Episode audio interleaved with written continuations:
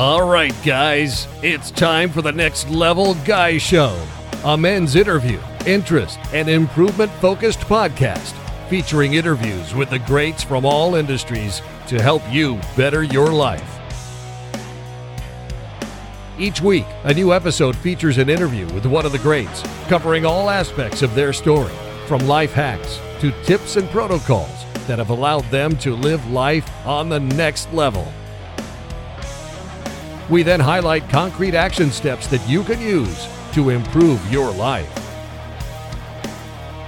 And now, your host, Ian Dawson McKay.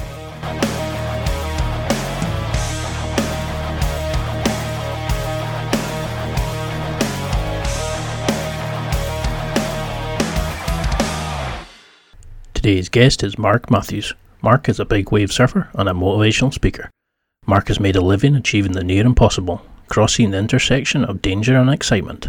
He knows all too well the crippling grasp of fear. While in Tasmania, 15 feet in front of a cliff in cold, shark infested waters, Mark hit a reef and instantly blacked out. Terror engulfed every inch of his being. Neck braced and hospital ridden, he didn't know if he could ever surf again. And at that moment, Mark made a decision never to allow fear to overpower him again. He has deconstructed and fine tuned and personalized emotion and resilience techniques to successfully strengthen one's mindset and sustain long term performance. These techniques have helped him win an unprecedented three consecutive Oakley Big Wave Awards and cement him as one of the best big wave surfers in the world. And in this interview, we discuss his story, big wave surfing, fear and how to overcome it, how to prepare and train, how to become mentally stronger after failure, and how to ride the big waves in your own life. And now, let's get to the interview. Thank you so much, Mark, for doing this. I really appreciate it. Now, I've also had another Mark Matthews on the podcast, and I'd uh, say your well, your job is quite different to his. So if you could just give everybody listening um, a quick overview on who you are, because going from somebody who didn't like the water to you know to riding like big waves. And now motivational speaking bit of a career change you know. So could you give a quick overview of who you are and why you're like a legend in the sport? Yeah so i've been surfing big waves professionally for almost 20 years now. And um, whenever I show footage or photos to audiences, they usually think that for me to be able to do what I'm doing in the ocean, I'm, I'm most likely either crazy, have some kind of death wish, or maybe I've uh, I was born with some kind of brain defect that, that just stops me feeling fear altogether. But uh, that couldn't be further from the truth, man. I feel fear just like everyone else, and when I was really young, I really wanted to be a professional surfer, but I wasn't quite good enough to be able to, to be at championship level to surf on the competitive world tour. And so the, the sort of other avenue to still have a career in, in professional surfing was to go down the big wave avenue. But I was terrified of the ocean when I grew up and, and terrified of big waves. So, but I just wanted to be a, a professional surfer more than I was scared of the ocean. So it's just been a, a journey to push myself to become comfortable and and good at surfing big waves. And I think that's why I became so fascinated with the psychology of fear and how to manage it and how to deal with stress and anxiety because for me that was the part that I could outcompete everyone else. If I was able to learn how to manage that fear and anxiety, then I could probably outcompete the more talented surfers out there.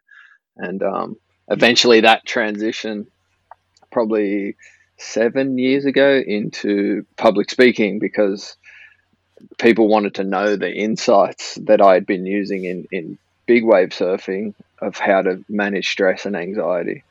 And um, and I, I was also terrified of public speaking, so it was kind of it was the perfect test for me to take what I'd learned in professional big wave surfing and try and apply it to public speaking and see if and see if the the techniques held up.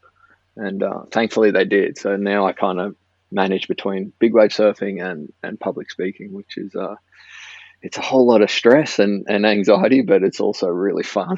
Um, which would you consider the scariest at the moment? I would definitely say the public speaking if it's me. Yeah, definitely public speaking. Definitely, public speaking was a lot more stressful for me to um, to learn how to do and become somewhat comfortable on stage. I'm I'm still definitely not completely comfortable on stage, but I don't. I think that's a good thing. I don't think you want to be, and it's a similar in in big wave surfing. Anytime I've become too complacent or too confident in big wave surfing, I, I wipe out bad and get injuries. And I think that's similar to public speaking. If anytime I, I start to feel too confident, I have to check myself because otherwise I'll, I'll stuff up on stage.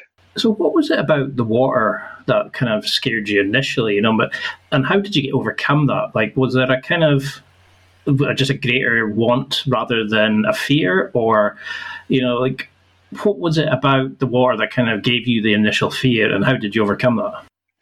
Well, my family surfed, so my dad was a surfer when he was young. He he then went on to be a, a surgeon, so sort of stopped surfing, but when I was old enough, he started surfing again and kind of started to teach me because I was always I was always loved the water, but I had a couple of moments when I was really young of just when waves, and this happens to a lot of kids, uh, just when waves hold you down for that little bit too long and, and you panic underwater, and it's absolutely such a terrifying feeling.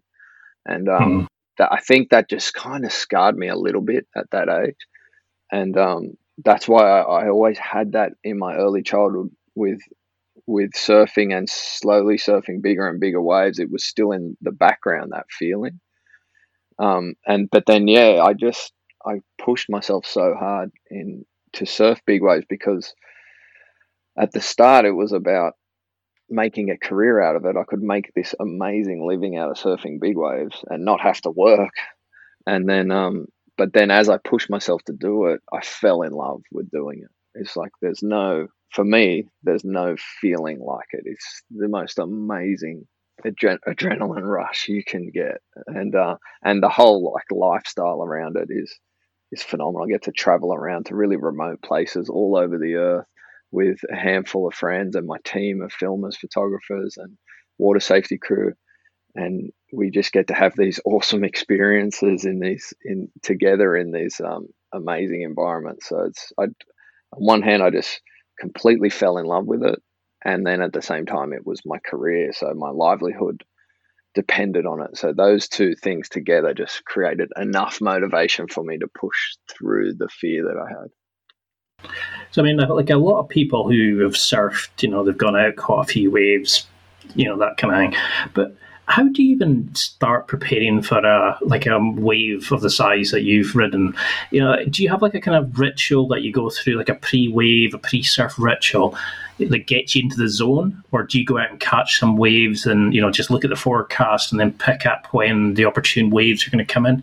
How would you go about, you know, one of your like big wave rides? Is there a way of planning it, or is it just a case of checking when the swells are coming and just going out and trying to get on the biggest wave possible? It's a combination of all. The, I mean, the the major part of the preparation starts early. Like you have to condition yourself to be ready for a huge wave that's going to try and drown you and hold you underwater for a long time. And the the way we do that conditioning is I'll get a uh, a free diver, so someone who can hold their breath a whole lot longer than me and I'll take a professional freediver and we'll go to a deep pool. So one of the swimming pools below the the like Olympic diving boards, they're usually about five meters deep. And then for the training that we do and the conditioning, it's all about myself and the freediver. We dive into the pool at the same time, swim down to the bottom, and then it's my job to get to the surface to breathe, and it's his job to hold me underwater until I pass out. So we have to wrestle at the bottom of the five meter pool. And I'm trying to wrestle him off me to be able to breathe. And and that's the way that we simulate what a wave could do to you. And and you just constantly conditioning your brain and your body to understand the capacity that it has underwater and and to not panic. So you have to have this controlled ability to to basically wrestle underwater and and at the same time trying not to expend too much energy and stay calm as your body slowly starts to feel the pain of running out of oxygen and carbon dioxide build up in your lung. And and you got to say you got to calm yourself at the same time with controlled exertion to get yourself to the surface. And I tell you it is the most uncomfortable training I've ever done, and no part of me ever in, wakes up in the morning on a training day wanting to go and do that training. But I know when when I've done that, once I condition myself like that, then it just takes away so much of the anxiety of when I'm going to surf big waves because the the training is way harder than what a big wave will do to me in the ocean. Every time I wipe out in the big surf, it's like I'm surprised how quickly I get up compared to what we're doing in training. And I think that's the the main preparation part for big waves. That's the main conditioning that you need to do, and then it's about um, what we do is I'll, I'll check the forecast every day. Like so, this morning I can go on the forecast. I can see a map around the world of where all the big swells are, and um, if if the conditions look right, I'll get a forecast that in say five to seven days time there'll be a huge swell hitting the coastline of it could be anywhere in the world. It could be up in in Ireland, or it could be down the bottom of South Africa, or the bottom of Australia, or, or uh, up, up the Pacific somewhere. And then you know in five to seven days time that you're going to be surfing huge waves somewhere. And then it's organizing the team of filmers photographers water safety crew getting everyone ready to, to land the day before the swell at whatever location and then you're out there that next morning trying to surf the peak of the swell when the weather conditions are good and from the time you get the forecast which is a week before you surf that's when the the nerves really start to kick in I, I um I, I notice for me, I see that forecast and it's like someone then switches a a TV on that plays in the back of my head.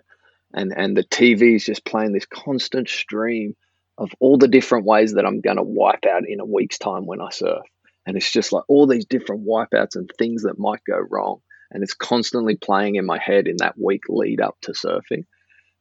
and that that to me is the the major part of managing the stress that goes along, like that mental stress of forecasting bad scenarios. But I, I, I found that the best way for me to approach what's going on in my head, that negative thinking, is to be like, okay, I'm, I'm thinking that all the things that might go wrong. And I could look at it as though that's my brain saying, you shouldn't go and do this. Or I could look at it as though, okay, this is my brain just trying to get me to prepare for all the possibilities that might go wrong. So then it's just meticulous preparation of getting everything sorted and ready so that I can take all the little bits of, of danger out of what I'm about to do. And whenever I do enough preparation, then it's like the the volume on that TV turns down and it doesn't stress me out as much, which I think is a huge part of preparation also because then you turn up on the day to surf and you're not you you're, you're physically ready because if that that constant mental chatter about how things could go wrong if you if you focus on that too much you have that emotional response like that stress and anxiety and if you have that for a whole week before you surf when i do that then i'll turn up on the day to surf and my body will feel like I've already suffered a thousand wipeouts before I've even put a foot in the water. Like I'll be absolutely exhausted just because my body's playing out all the wipeouts and all the things going wrong for an entire week.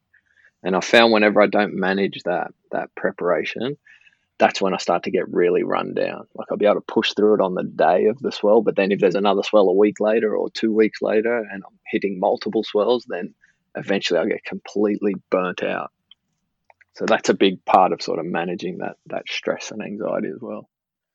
Because that's the thing, into is like I love the way you've set that up. Is you you know you do your prep work, you check for the conditions, you know what's coming, but then you also control the you know the controllable sections of it. So you know that if you do go under, that you can be able to hold your breath and gap. And I've seen the videos of you doing that training, and it's terrifying just watching. I can't imagine what it's like when you're actually down there. And then it's a case, you know, you're you're going in through and you're doing problem solving, you're risk assessing the situation, and you're getting everything ready so that you're just doing what you're naturally gifted at You know, you're you're taking the color and the emotion out of that mental chatter, which can get us to self sabotage before we even get into the water. And coming from somebody who does that a lot, I can really appreciate how that can cut, you know cut into you before you get to that point.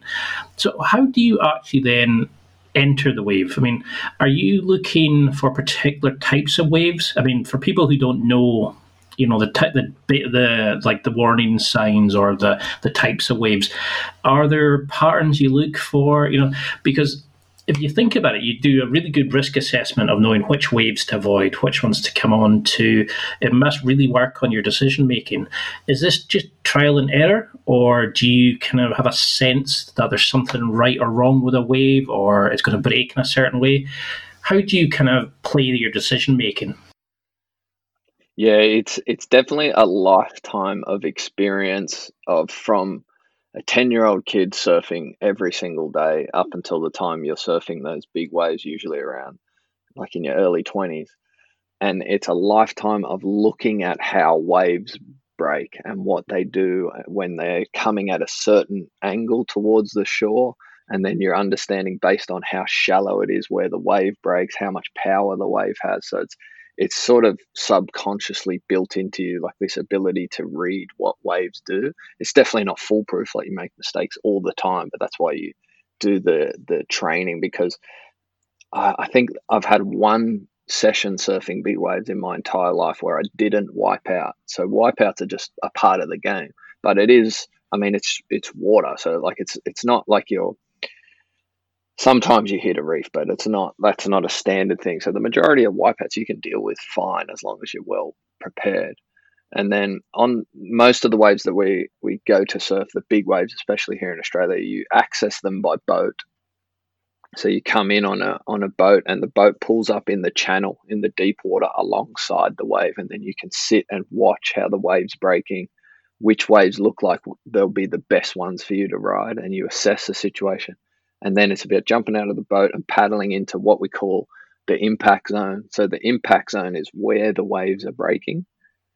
So you have to put yourself into the perfect spot where the waves are breaking, um, in the perfect position where the waves aren't going to continuously break on top of you, but you're in the position to be able to catch the waves. So that's a fine line because you have to be far enough positioned in to catch the waves, but then if a wave comes through that's a fair bit bigger than anything else that has come through before, you might be in the position where that one breaks on top of your head. So it's this constant like back and forth of positioning to, to get yourself onto the wave. Um, and then the, the other version of what I do in big wave surfing is where it gets too big for you to paddle yourself into the waves, then you have to use a jet ski. And the jet ski will tow you in. So you hold on a rope tied to the jet ski, and the jet ski will you use the speed of the ski to tow you into the big waves. And then that's one. Then you have a partner, right? So they're assessing the waves, and you're assessing the waves, and you're both trying to figure out which one's going to be good. And then the jet ski will position you into the wave in hopefully the right spot. And then it's up to you where sort of how critically you want to ride that wave a meter a meter difference in the line that you take on a wave or a meter difference in your positioning can be the make or break of whether you wipe out. And and a, an amazing ride in surfing is when the surfer is as close to as possible to that point of wipeout but then still makes it out alive. So it's like it's that that that right on the, the border of complete chaos and wipeout, if you can position yourself finally there, then that's that's also the best internal feeling of when you ride a wave. But then it's also considered by people who sort of judge surfing as the best wave ridden. And so, what sort of like sizes are you talking? Because I mean, I've seen people riding just like amazingly scary looking waves. I mean, like, how much of this are you aware of? Are you just focusing solely on just staying on the board, keeping your balance, the you know the path that you want to take? What like for somebody who see the videos, we can only gauge how terrifying that is, but what are you aware of? You know, is there noise? Is there sights and sounds? Are you just solely focused on your route that you're taking? Yeah, so we can surf any waves anywhere up to 70, 80 feet high, like huge waves. And then how dangerous those waves are depends on the way that they break. So you can get a 20 to 30 foot wave that is as powerful and dangerous as a 60 foot wave if it's coming out of deep water and breaking onto a shallow reef. That's what magnifies the power of the wave. And then when you're riding the wave, you're so focused on what's going on in front of you and the path that you have to take that often, especially if you're towed in by the jet ski, often you don't realize actually how big the wave is behind you because you don't see a lot of it. A lot of it is is happening behind you. And, and it's then like you can feel the speed highlights how big it is and you can catch in the corner of the vision how big the wave is and and you can feel the and hear the sort of roar of the wave but uh, it's often the case that after the session you go in and look at the photos and the video footage of the waves you're riding and they look way bigger than what you think because you haven't really turned around to look at how big that wave is behind you. So it's a uh, yeah it's it's such a hyper focus on where you're going on the wave Jesus, just the thought of like turning around and seeing a 60, 80 foot wave behind you must be just like, oh, fuck. But, the moment the moment when it, it is highlighted is when you do wipe out. Then you realize how big it is because you'll wipe out on the wave you're riding. And then when you come up after that wipe out to get your first breath of air, there's usually a wave right behind it that's about to break on top of you. And that gives you your first look at real because you're way down in the water looking straight up at a mountain of water about to break on top of you that's kind of when it all the realization hits of how big it is well i mean surely the i mean because I was really interested in your work on sort of breaking down fear and you know sort of learning how to control emotion and things like that. But is fear in this situation not a good thing to have? To sort of say to you, you know, maybe this isn't good, or is this is fear more a set of instructions that our mind sends us just to say we should be wary of this? You know, it's not you know it's not something to actually act on. Do you think like people who it's cause you've been in this situation that's allowed you to do this, or could anybody in any situation give themselves enough exposure and reference points so they could overcome any kind of scary situation? I don't think that's the case like firstly with fear i think a certain amount of fear is beneficial in in almost everything that you do. Like it's i think it's completely unavoidable as a human being to not have certain levels of anxiety. I think they're completely natural. Um, i don't think it's the case that you can just go into a completely unfamiliar environment no matter how much uh, knowledge you have of that environment and not be scared. Like you have to have the slow built up experience of similar environments where mm-hmm. you build your skill set. You, like the skill set, like the knowledge is one thing, but it's the actual skill set and being able to inter- implement the skill set under pressure is what allows you to manage the amount of fear that you have to keep it at that perfect point. Like if it's that inverted U sort of hormetic curve principle where there's the, the sort of perfect dose required. And then I think fear and stress is exactly that. It's just there's a perfect amount where it heightens your skill and awareness. But if you tip over the edge, then it brings you into that free state. And then you don't access your full potential in the moment. And and where where your point on that curve is and your capacity to deal with a scary environment is is just experience and the built up skills in that environment. I I, I really think that when, when you see people like what courage looks like in people when people you see them from a distance doing something that you're like, oh man, that person's so courageous.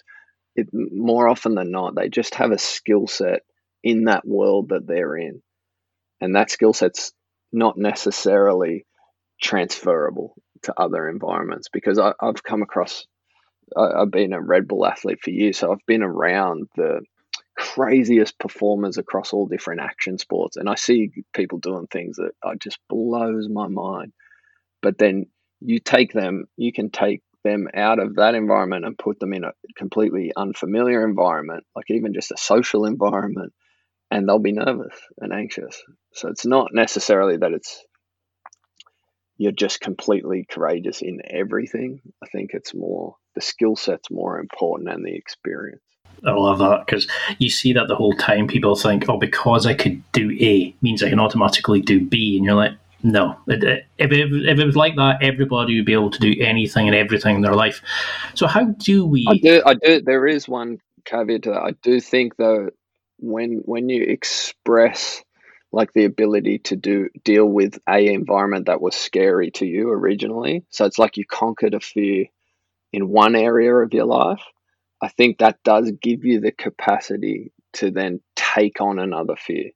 But you I just you won't be successful without the skills, but you will like you you have had the experience of feeling what fear feels like and and proving to yourself that you can face fear and uh, overcome it.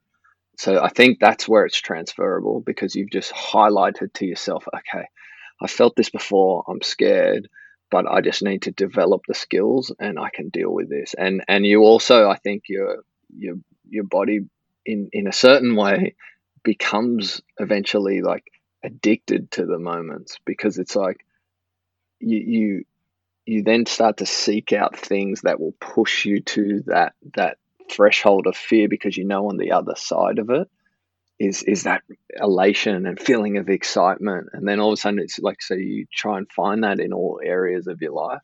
And i think that's that's the beneficial part. That's the transferable part. But without the skills it's not possible to actually perform well in the environment. It's a very good answer and for for people who are listening who you know, sort of fear is holding them back or it's keeping them in the comfort zone or it's not letting them go for that thing they want. How do they identify the big waves in their life that they really need to sort of go for and try to ride through? Have you got a kind of way of looking at challenging and overcoming fear? You know, how can somebody listening identify the, the fear that's holding them back in their own life? Yeah, it, it's hard to and so unless I know really specifically like what a person's like, what they want to achieve, but I think like uh, on a broad spectrum to answer that question for for lots of people because I mean we're so different in so many ways. Our situations are so different, so you need sort of detailed answers. But you can, like in a broad spectrum, I think the best way is first. It's like it's like kind of reverse engineering what a what a clinical psychologist would do to a patient. So they would ask. Uh, when you go to see them, it's like, what's what's your story, and and where are you now, and where do you want to go? So you can so you can do that without like it's good if you go to a psychologist if you can afford to and stuff, but if not, you can just do that to yourself. Like ask yourself, what what's my story, and like who am I, and where am I at? And so that's getting to know yourself, like self reflection. You can do that on a whole different array of ways. Like you can do personality test profiling to understand a bit about your, your psyche. You can do it with IQ tests to see where you sit in regards to the population and what's possible on an IQ level. Um, you can just test it all out and really get to know yourself, and then you un- have an understanding of of who you are and what your abilities are, and then you can set exactly based on some of that information where do you want to go and I think that's the most important part. And then you get really clear about where you want to go and what it's going to take to get there. And then you're just meticulous about setting the, the, the sort of progression goals that, that go from year to year, month to month, day to day. Like, so that right down to the micro actions that you need to do every day to get yourself to that point.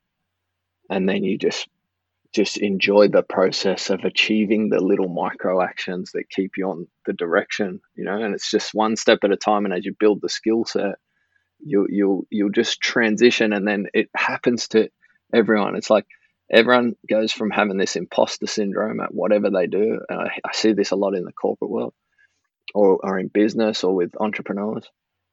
And you have, this moment of where you feel like an imposter, like you're not good at this and everyone else is better than, than you at it.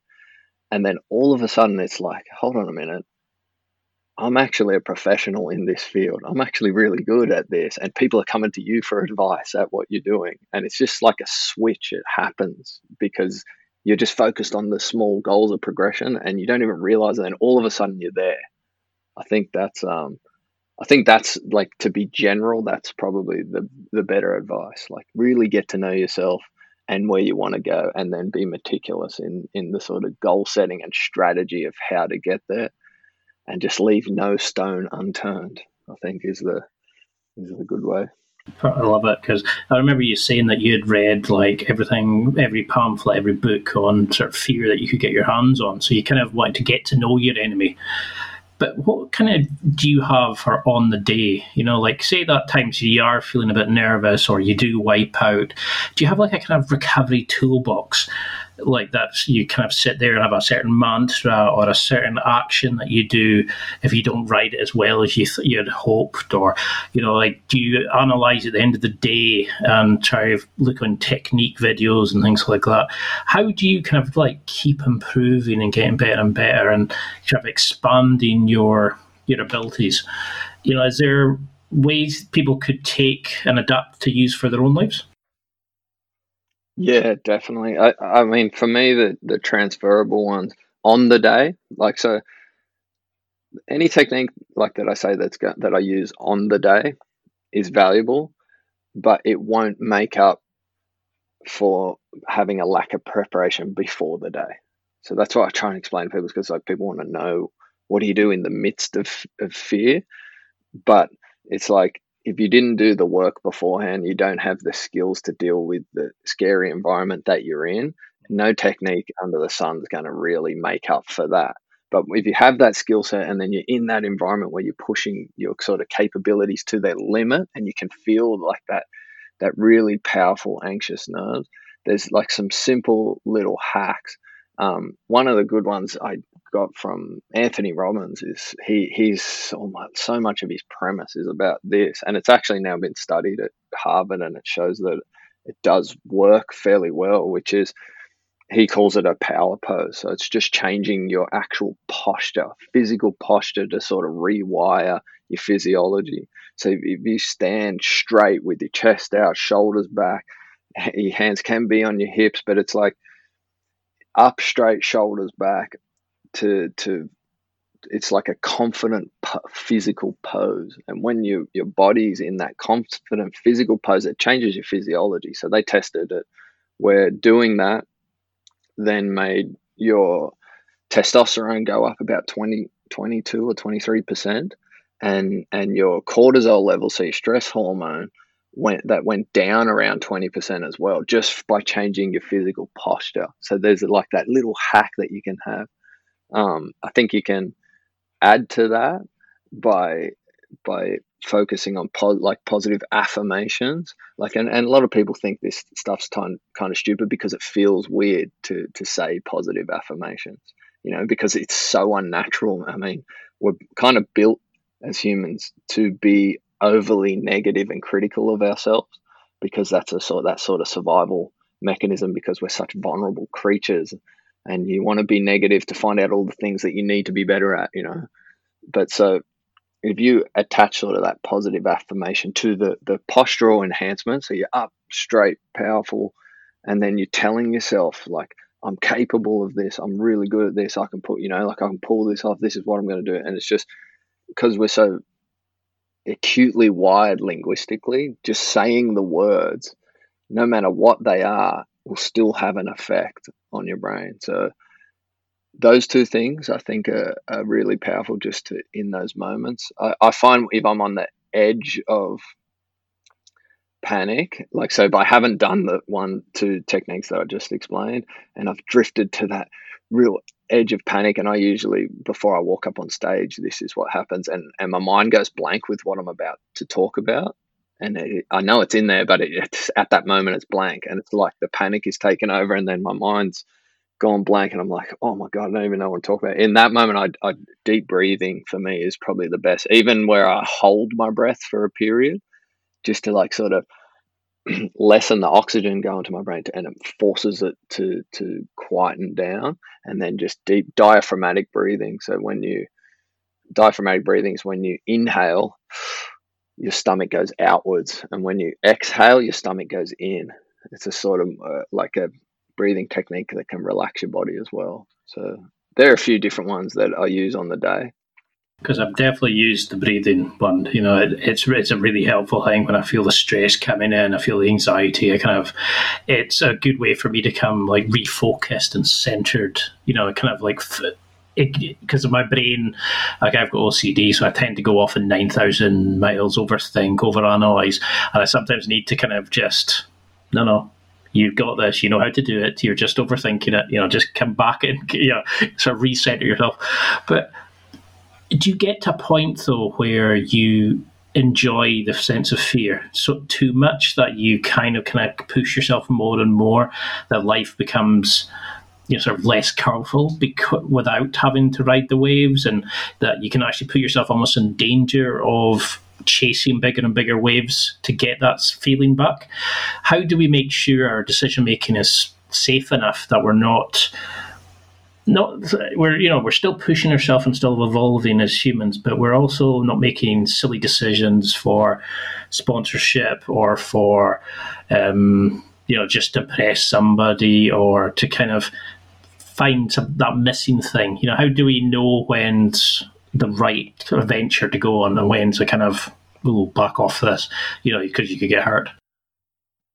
Yeah, you're spot on, and I've I've fallen victim to that that sort of um, mindset a couple of times throughout my career where you you just you do become so addicted to that that that adrenaline and that feeling and you just push too way too hard you know that and I've had that happen and usually in in surfing it it just results in a wipeout and an injury that forces you to to pull back and and rest. And and I think in a way that's kind of good in surfing because when people like entrepreneurs or successful business people when they push too hard um, they can maintain this crazy high stress level for way too long and then their their version of a wipeout ends up being some sort of illness and disease that comes down the track that's harder to recover from than just a, a wipeout or an injury in surfing and i can see that in corporate so it's like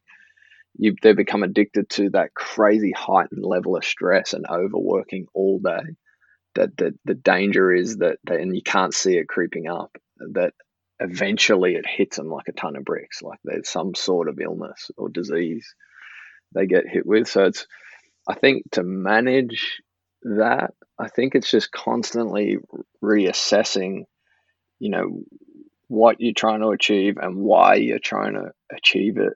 Like, and then if it's clear in your mind of, of what you want to achieve and and then why are you doing it especially that like for me with surfing it was like surfing's my career and my income and livelihood depended on it uh, but I also loved the feeling of doing it and I had to always balance those two things because if it got to the point where I wasn't loving it but I was still pushing hard because it was my career and I'm chasing sponsorships and, and you need exposure and photos and, and footage to, to get the sponsorships.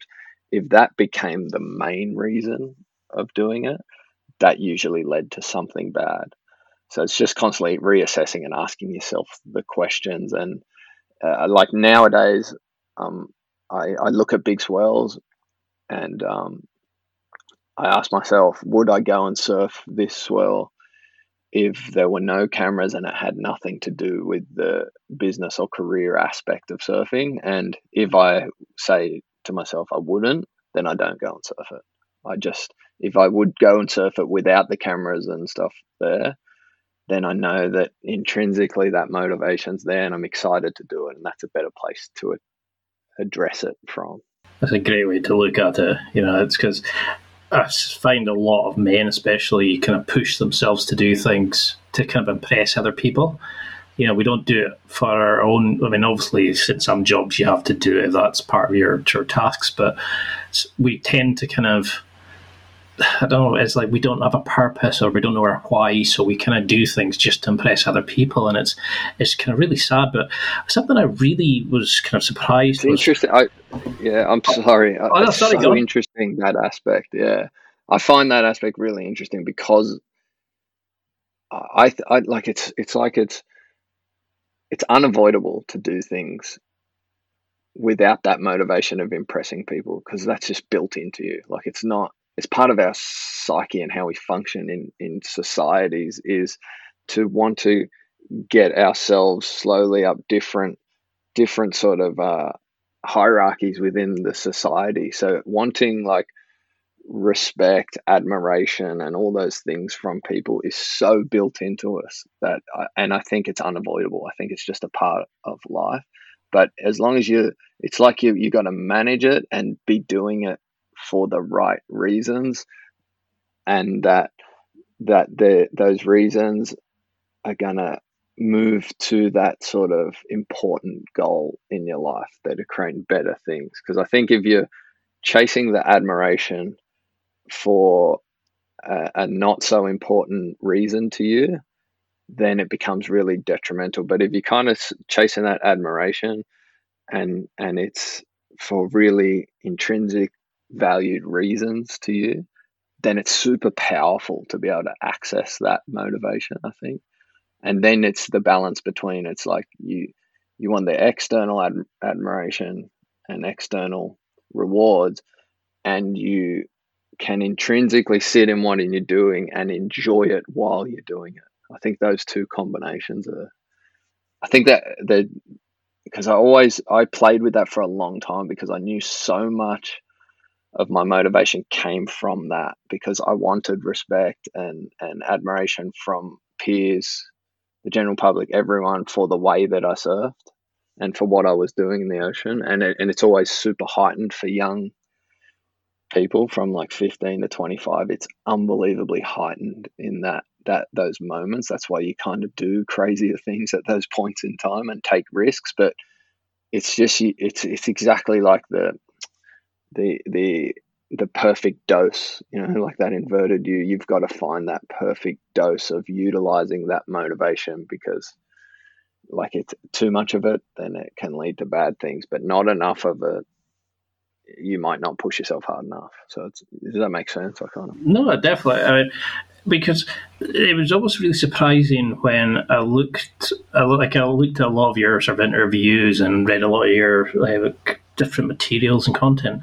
And something that really sort of surprised me was you talked about, you know, like you didn't think you had natural talent, that you had a negative outlook, that you know, it was like there was a lot of kind of negative stuff. There was a lot of kind of you, you didn't have much of a high opinion of yourself and some of, of, what you were saying, but then you kind of think what you're actually doing, and you're riding on like nature's kind of fu to mankind, you know, like these amazingly high waves with such power, and you're just kind of taking it for a spin kind of thing. But when you did have that big wipeout and you had the injury and you were told, you know, that you, there might be a chance that you never could surf again and, you know, that you almost lost your leg, you just turned around and went, yeah, you know, and you kind of bounced back. I mean, could you go into a little bit about that? Like, where did that sort of strength of character come from? You know, that moment when true fear is kicking in and it's the kind of you're about to lose the thing that made you happiest and passionate about and you just seemed to kind of like, no, I'm definitely going to do it. And you were looking and pushing yourself. Like, what did you do during this phase to kind of keep that strength of character up and then get back into the water so quickly? Yeah, so I had a big wave smash me into a reef that dislocated my knee, and and the, when my knee dislocated, tore through the major artery in my leg and the major nerves, which left me. I, I was lucky to even for the surgeons to save my leg, but it left me with permanent nerve damage, so I can't use my foot anymore. It's called drop foot, so it just dangles down. Um, and so at that point, when I had that injury, it was 2016, the end of 2016. I was told that I'll never surf again, and that um, so my career was basically over. And I was just at the pinnacle of my career where I was getting the kind of sponsorships that could get, set me up in a good spot, you know, for for after surfing. Um, man, it was shattering. Like I'd love to say that I dealt with it perfectly, but it was absolutely shattering. Something that happened to me that that I think made a huge difference was when I was in hospital. I um I had a young guy reach out to me, and he just messaged me on social media on Instagram, and and he had read that I had injured myself and that I was in this one specific hospital in Australia, and he said, um, can, like I've been following your career ever since I was young. Can I come and, and meet you? Would that be okay? I'm actually in the same hospital. And at that point in time, I was just in a dark hole, didn't want to see anyone. I hadn't even seen my close family and friends. It was probably three weeks after the injury, and I was just stuck in hospital in bed with this big steel frame just bolted into my bones. I couldn't move anything. And um, it was only my, my wife who was with me saw the message and, and wrote back to the kid was like yeah no worries. Love to meet you. Why don't you come up and we'll hang out this afternoon? I'm in this hospital bedroom. And then a few hours later this young kid is 19 jason his name was gets wheeled into my hospital bedroom by his brother. He's complete quadriplegic. He had broken his neck i think it was four or five months before i'd injured myself and man, he got wheeled up to my bedside table and just a big grin on his face and best as he could just put his hand out to shake my hand. And I swear in that moment, it was just like it forced a complete shift in in my perspective of what I was dealing with. Like I, I just realized instantly in that moment there's no other way I could look at it was that I'm just I felt so unbelievably lucky to be in the position I was because if I had to hit the reef when I wiped out any other way, I could be dealing with what this kid was dealing with. And it was like he was this kid, he was just he was dealing with it so good too. And I just like I felt almost embarrassed for being so negative about what I was going through. And it was just like it just a shift in me where I was like, okay, it could be so much worse so just like deal with what you're dealing with and give give yourself the sort of best shot of recovering. And even if you don't recover it doesn't matter because you know i'm so lucky to be in the position i have where i've still got my legs. I'm still walking. Like it can be that much worse. And i think that moment it was such a powerful shift like and i was just overcome with gratitude and sort of all of a sudden feeling lucky about the injury like the the response that my body had physically was was crazy because I had all these huge wounds from the surgery that were getting infected and the doctors were starting to get worried that they would have to amputate my leg because of the the infections and all of that healed over the next couple of weeks.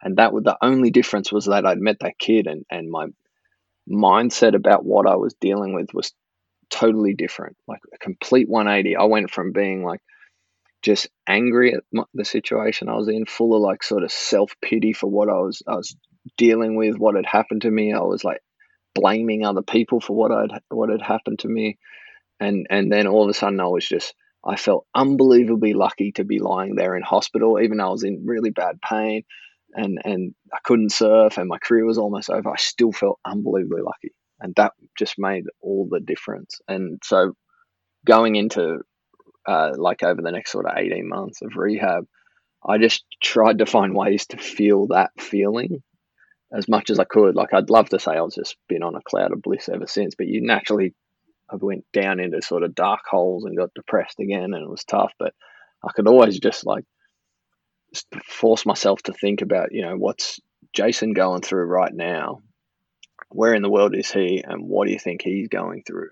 And it's like fuck man what i'm dealing with is easy compared to that. So just like shift that that mindset and it made such a difference. And then just i think that was the biggest factor i still did all the physical work that i needed to do. I had eight nine different surgeries. And then eventually got to the point where i could surf um, like at about 20% of the capacity that i could before. But it's just slowly over the last three it's been almost three over three years now since that injury. And I'm like just now getting back to about 70% capacity, which for me is enough. Like I've gone out and surfed some bigger waves again. And it's like, I've learned how to surf with with the disability that I have with my foot not working, and um, and now I'm back surfing big waves. But I think that that was the main thing. It's like the way your body functions when you feel that gratitude gives you the most amount of energy and the best chance possible to deal with whatever you're dealing with. But it's impossible to just be told to be grateful, I think. Like you can't just go up to someone and go, "Oh man, you know, you, your situation's not that bad. It could be way worse. You should feel grateful." It's like if someone says that to you, it just doesn't work. You're like the reaction is naturally you don't know what I'm dealing with. Yeah, like you don't want to hear that. But for me, it was just like forced. It was so powerful and forced upon me because when I had that meeting, that it just made all the difference. And I think if you can yourself access that gratitude and and you know find examples you, yourself of how much worse it can be then you'll just naturally feel that feeling it's time for a quick break there are millions of potential products to buy so how do you know which ones are worth your hard-earned money simple you go to nextlevelguy.com slash affiliates and explore those that will transform and improve your life. You'll find deals, listener exclusives, and special offers with some great companies. Recommendations are 100% honest and only on items Ian has tried or believes in. The companies showcased will make you a better man in all areas of your life. Simply go to nextlevelguy.com slash affiliates and level up the mind's an amazing thing, and I mean, because that's what when I was reading your story and when I uh, seen you talk about that meeting with uh, with Jason and how you kind of then took it to a case of okay, now I'm looking at getting back into the water, and I'm going to ride a small wave. Then I'm going to look at getting a brace for my foot, and you seem to kind of keep looking for reasons of how you could do it and how you can modify the situation to get back to doing what you love.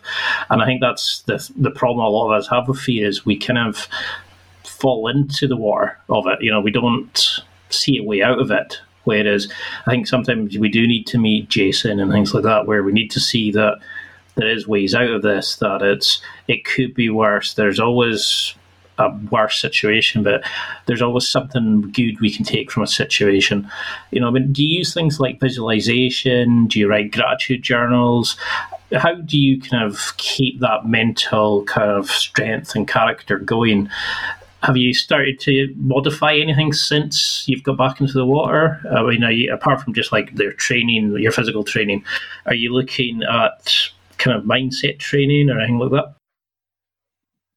I think for me, the, the just it, it's I've recently had a baby girl, so that also, and along with that bad injury, is like it's reset the amount of risk that I will take. Like I've I've had to I've now that I've got someone who completely relies on me, I won't take as much risk as what I was taking before. So that has completely changed my mindset to risk, and I think that technique of of asking myself the question, would I be doing this? You know, if the career um, results weren't there and I would just do it because I love doing it is a good question for me to ask myself to keep the, the risk assessment in, in check and in balance. That's probably the the sort of main one that's come from the injury and then having a, a someone who really relies on you. Um, aside from, uh, from that, it's kind of the I I have like as far as visualization goes, I, I feel like it's so valuable to have clear goals that break down into your daily goals and the things that you need to do every day that um, like I built an app ages ago because I've, I've done this my whole life. I think it's the most powerful tool to build resilience. It's like motivation is the most powerful tool against fear, basically. And and I built an app that so it, what it does is I put in all images that represent my goals across the different aspects of my life, whether it's all my business career goals, all my personal life relationship goals, all my um, my health related goals, and I I put in photos of what they look like like hundreds of photos that kind of represent them. And then I add like a whole list of all my favorite songs that, that make me either happy or motivated or, or whatever. And then the app, what it did is it would just come on in my phone at different times in the day and it would just create a slideshow with a my favorite one of my favorite songs and I'd just get this new slideshow it, it, a couple of times a day that just motivated me with the songs and it just like reinforced it every time and it's it was one of the best things that I've I ever done. Um, it just costs a fortune to, to build the app and then it costs a fortune to keep updating the app every six months when everyone's phone changes. So it's like and and now you can just you can do that with your phone anyway. You can build a slideshow and set alarms that just kind of motivate you. I because and then the the one the one thing and i i try and explain this every time I do talks, but it, and it sounds super cliche for, for athletes to say goal setting is valuable, but it's like the the the the meticulous like thought out goals they they what they do in your brain is they highlight the fact that you're progressing. Like each time you tick the one off in the morning that's like oh you got to do that one thing that's important and if you do that in the morning like tick it off. It it allows your brain to go like, ah, oh, that that that feels good. I'm pro- I've done that, which means I'm progressing towards this ideal future. And when you do that, your your brain gets filled with the positive emotions, like the the serotonin, dopamine, all that, that make you resilient. So, like, if you want to take anti-anxiety meds or the, the doctors give you any of those things, they are basically creating that positive emotion. So aside from all like taking the meds, you can do it by just having those goals set out, like just small. They have. It doesn't matter how tiny they are, but if they highlight for your brain that you're you're progressing, you get the positive emotion anyway. So it's like it's like that that that ability to make it clear to your brain that you're moving in the right direction is what makes you resilient to keep moving in the right direction. It's like a feedback loop. Like that's why, I, and I, I just think that is the most important piece to to being resilient and dealing with fear is just having clear defined goals and and and, being able to see your progression towards them. And then if, if if your goals are just completely ridiculous that you can't get any progression towards them, then you just got to reassess and reframe the goals and set them to something more attainable, you know, and then because then you still get that positive emotion that makes you resilient. I think that anytime, because it's like, so all the majority of anxiety is just bred out of uncertainty, right? Like, so you put in situations or your life, you're uncertain in that moment, and everyone's being hit by that right now with the radical change in what's going on with the pandemic. So then the anxiety comes out of us in in ang- ang- in anxiety. The uncertainty comes out of us in anxiety, right? So you force certainty into your life by setting those small goals that you can achieve each day that lead towards the right goal. And then that, that forced certainty creates the positive emotion. So for me, when I was injured, it's like I can't surf, so I stopped thinking about surfing, changed my entire social media feed so I don't see anything about surfing. Here's what I can do in my day. Here's all the little things that I should get done in each given day. And if I do those, I know I'm moving in the right direction. And and and then you can do it like the simplest things like crossing on a calendar is enough. Like when you do it, you go like at the end of the day or whatever, or after each goal, you put you just the action of crossing on the calendar will give your brain that positive emotion. Like that, I think that's the fundamental part of uh, of building resilience and and uh, resilience is if you're resilient, you're happy as well. You're driven, you're motivated. So it's kind of, I think that's in some way the secret to life to managing being a human. It's just progression towards a, a sort of ideal future. You know? Well, so I, I, love how deep and analytical you you know you sort of look at things, and you can have this humility about you know, I don't think I'm any uh, are naturally good and stuff like that. And everybody's kind of like wowed at like the stuff that you do and the ability you have and the stuff you've achieved. I mean, do you think there's a relationship between fear and challenges with top, you know, top performers and top performance? You know, how can we use it to kind of keep pushing ourselves. I mean, I think we've kind of just started scratching the surface, and we've almost gone into an hour. I mean, what is the relationship, do you think, between that and top performance? The relationship between fear and top performance? Mm-hmm. Do you need fear to be a top performer?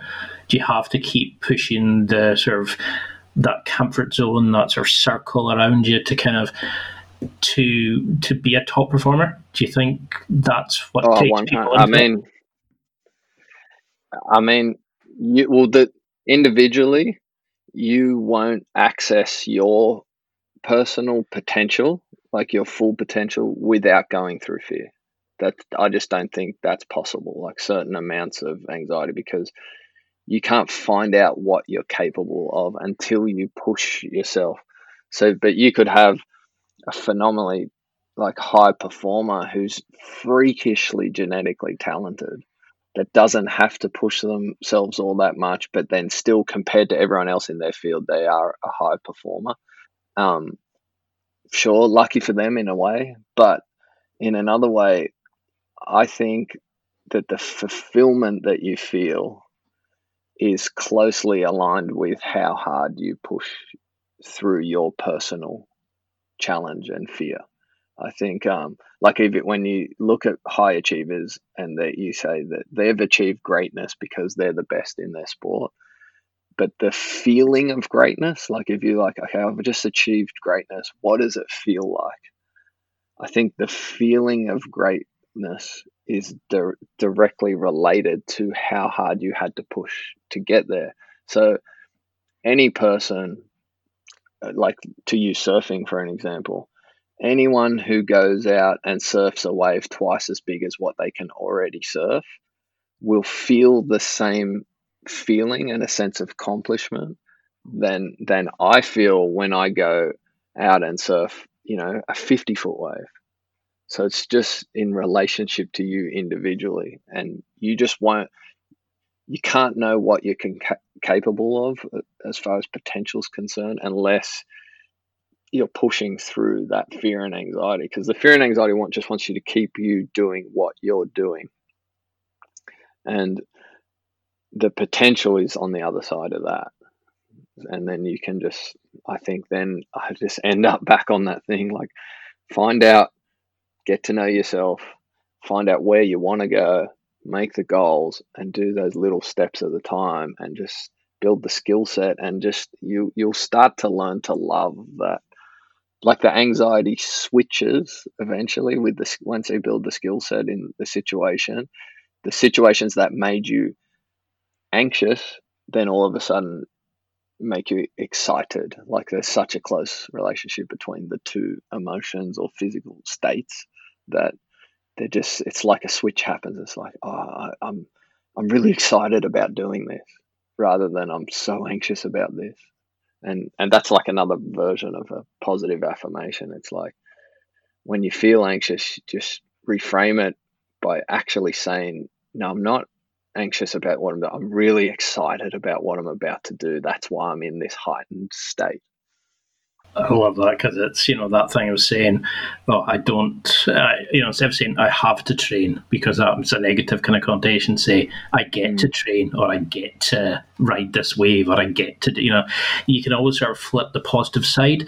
And a lot of times your brain doesn't understand the difference between what you're visualizing and reality. You know, I think there was a I'm trying to remember the name of the study, but you can kind of almost trick it into like proper practice by visualizing rather than the actual physical practice.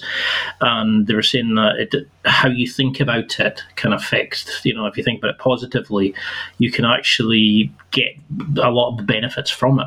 But I mean, I can't believe we've almost, we've gone over an hour and, you know, I feel like we're just touching the subject. Like, I'd love to have you on again because I've got stuff on masculinity, physical training, recovery. Um, so I've just got a couple quick questions for you. I mean, you you've got an amazing family there, and you've just had a young daughter. what would you say if she came to you later on and said she wanted to get into you know, big wave surfing? Is this something that you would let her do, or is this a kind of a personal journey? Do you think, or would you try to push her towards something else? Uh, to be honest, I hope that she doesn't do that, but uh, I would definitely let her. Th- and and but I would just manage. You know, when she's young, I would try and help her manage the risk with the preparation, and I think she would just have to get to know her ability level and what's what's the variation of risk, and I teach her. I think the technique that I learned to question: where are you doing this solely for for external results and admiration, or do you love doing it? And I think if you love doing it, then that's a that's a better place to to uh, attack it from, as long as they're kind of balanced. But yeah, I, really hope she doesn't because I don't want to have to live through watching her do that.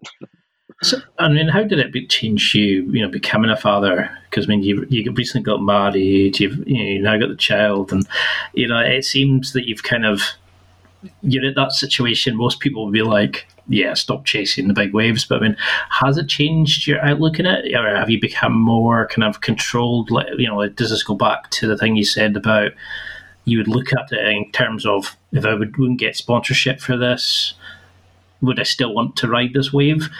You know, has fatherhood changed you in any other way? Do you think?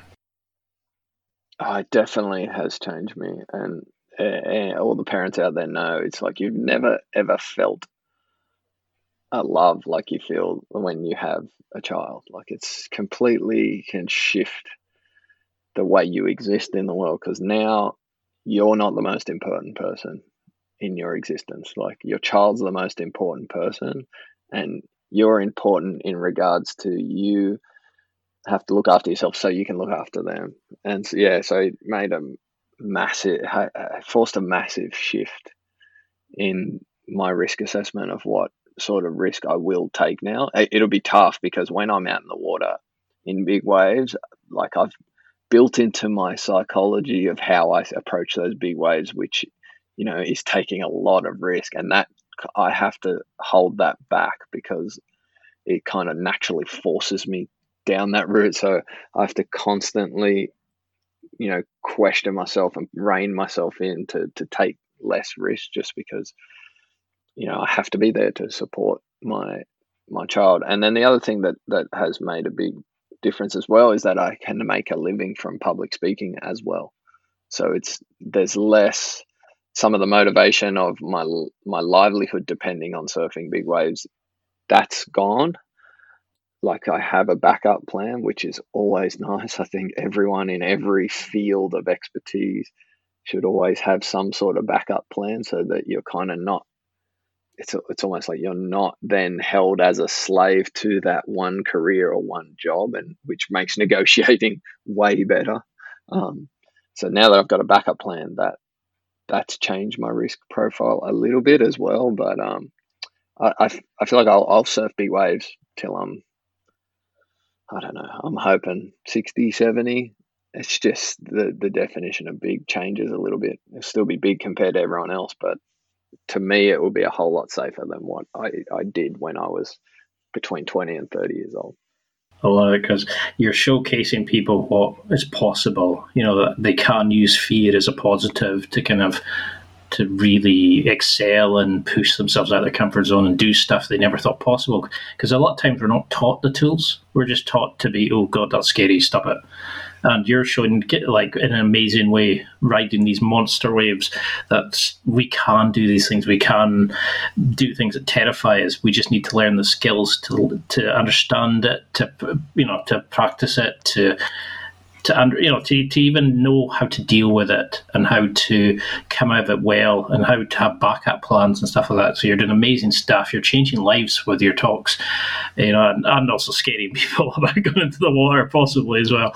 But I mean, we haven't even touched on like some of the amazing stuff that I really want to get into about like you know uh, motivation, really getting into your recovery, what your partner had said when you said you're going back to the water, top performers. You know, I've, we've got plenty for round two, so I'd love to have you back on. But for those listening, you know, this is the second last question, but what do you want people to take from this? What would you like if there's only one thing to remember? What would you want them to remember from fear? You know, your outlook on fear, big wave riding, top performance, all that kind of stuff.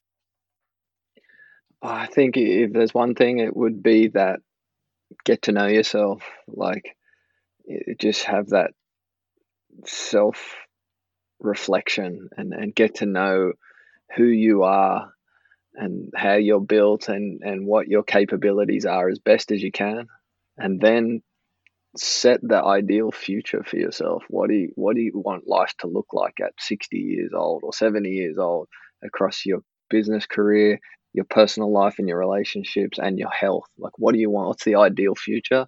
And then work backwards from there to what you need to do every day to make those things a reality. Of course, you're going to pivot when when things change, and you're going to create different versions of the reality. But as long as you start by getting yourself on in moving in the right direction, then that's the best start. And then, I mean, you're going to inevitably have failures along the way. I think when you do fail, a great way to set yourself to the right point to get out of that fail failure is to reframe your perspective to one of gratitude. So look at how much worse life could be and then feel that emotion of gratitude and use the energy from that emotion to reset your plan and take the action you need to overcome the failure. I think that that's like the the basis of all the things and then all the other like we could go another podcast would be awesome to do.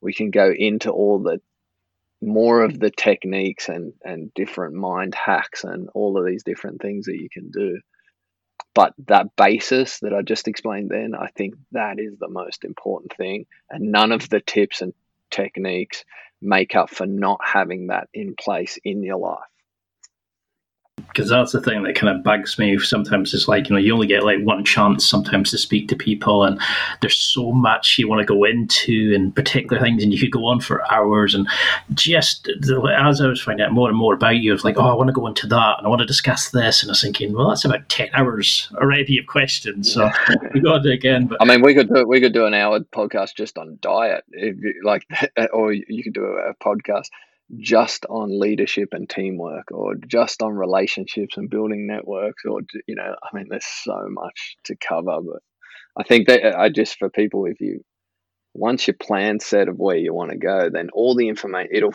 it'll force you to find all that information you know like once your plan's set and you're in motion then everything's online that you need to do. You just Google it, you know. Because you tend to sometimes get so into somebody when you're researching them that you almost know their stories so well that you have to avoid getting really specific sometimes. You know, you have to throw in some sort of general questions as well, so people kind of know what you're talking about as well. And it's it's really hard because you you have such a fascinating story and outlook and stuff. And you know, we'll have everything on the show notes and we'll drive people to your stuff. But for people who want to find out more about you, come and watch you surf. You know, do you do like surf coaching? How do we get in touch with you on social media? Have you got any events coming up? Um, I don't know how the pandemic lockdown's affecting you at the moment. At the moment, I think the best people, if, if they want to follow stuff that I do in the surf on um, uh, Instagram, is kind of where I post the most surf footage. Uh, that's Mark Mark Mathews Surf, so, and it's Mathews with one T. And then um, business wise and where I talk more about the the sort of psychology of dealing with fear and overcoming it is uh, just find me on LinkedIn and, and connect and then I can let you know if I'm going to do a, a sort of live broadcast or a Q&A in the future.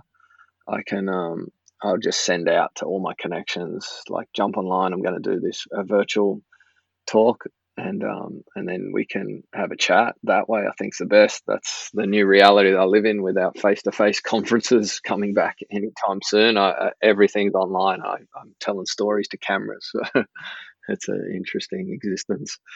I mean, how do you find that transition from you know like because you you org you organize like some of these big surfing events and you know you're then competing and then you become a father and you're a businessman you're giving a talk and that how do you find that transition to sort of bounce around these different roles. As it, you know, I mean, do you have you improve skills like timekeeping, management, stuff like that, or are you still just like this is part of the fear? It's just learning the ropes and immersing yourself and kind of finding your way around. Yeah, it's definitely just it's a new environment, new skill set. The fear's there, but I know from past experience I can overcome fear with the skills. So I've just got to build the skills. The for me, the detailed time management, everything like that is is tough, and I've I'm lucky enough to be able to have an awesome assistant who helps me out with all the meticulous planning and processing and all that type of stuff. And um, yeah, where you, where possible, if you can outsource to the things that you're not great at, and that's what you'll realize when you get to know yourself and you do the personality profile and all that sort of stuff. You if you, if there's a possibility of outsourcing to someone who's way better at that part of it than you, then that's a, a good option.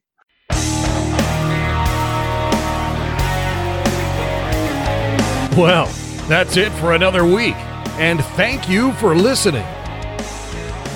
It's now time to take what you've learned and use it to develop and enhance your life with the key points mentioned. Listen, try it, embrace it, use it, and crush it. Now's your time to hit that next level in your life. If you liked this episode, then please leave a comment on the show notes or a review of the show on your podcast platform. Everything helps evolve the show. Until next week, keep seeking the next level in your life.